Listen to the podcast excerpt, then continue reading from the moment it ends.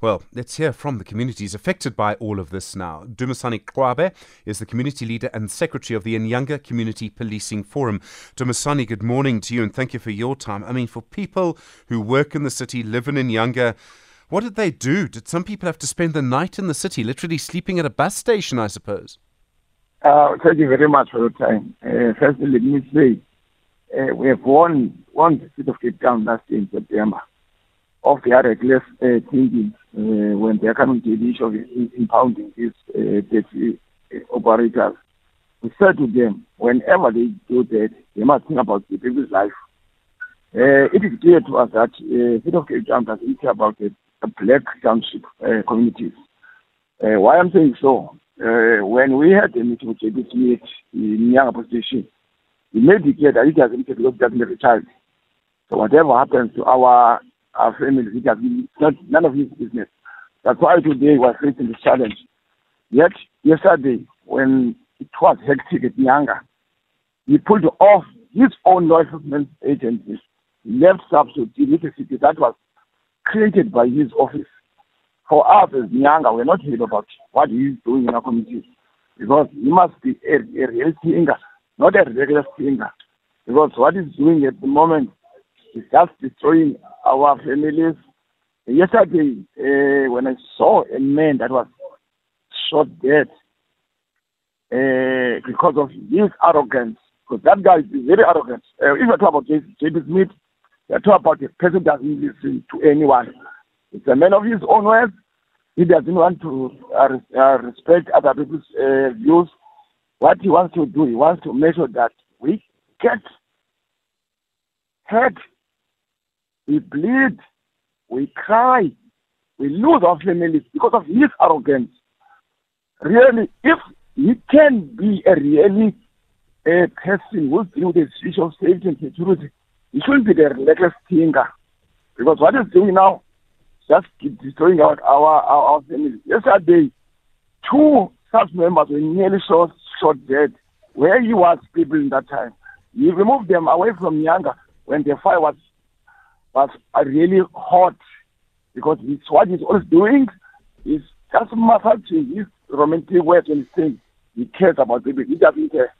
He's a person of his own. Dumisani Qwabe, thank you. Community Leader, Secretary of the Inyanga Community Policing Forum. Ndithini Tyhido is from the Khayelitsha Development Forum. Ndithini, good morning. How do you see what happened yesterday? What's happening this morning in Cape Town? Good morning, Steve, and good morning to SAFM listeners.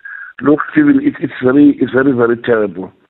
Our our first call as a KDF, uh, uh, Stephen, is gonna be that uh, we want to plead with our brothers and sisters in Santaco to just to just make sure that their their protest action do not involve violence. The first point. But Stephen, the, the, what we cannot say, what what cannot uh, not say, is the fact that this thing of JP creating a problem, then come after and say there's lawlessness. It's problematic. You can't go on and promulgate bylaws that you don't even communicate to. You have no public participation. Then you expect us to fall victim each time this gentleman takes decisions in the city of Cape Town. We, the communities, end up be, be, being victims of something we did not create. The first point, Stephen, is that surely the bigger issue here is that there must be subsidization for the taxi industry, formalization of the tax. You can't say they must formalize themselves first before you subsidize. As a government, you can take an initiative to formalize them so that you can enforce regulations. So the, the, uh, the, the call really that we make on behalf of communities is a joint, or maybe it's a ministerial intervention on this thing. The Minister of Transport, Mrs. Chikunga, the Minister of Police, Mr. Cele, the Minister, the Minister in COGTA.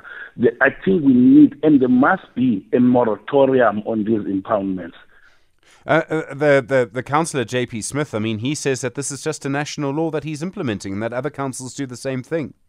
No, no, no, no, no, no, no, no, Stephen. Is that if Mr. J.P. Smith is um is is is, is, is implementing a national law, then he would have not needed a, a by-election to allow him to simply impound people's taxes for everything else. And Stephen, the, the, the city of Cape Town cannot all the time try and use these things to try and create political political cloud here. One, the city of Cape Town is calling for the and the provincial government, Western Cape, they are calling for the devolution of rail. Could this actually not be a facilitation that there must be first they must remove all taxi the minibus taxis off road so that they can then make more money. They subsidize uh, the My City which does not take too many people.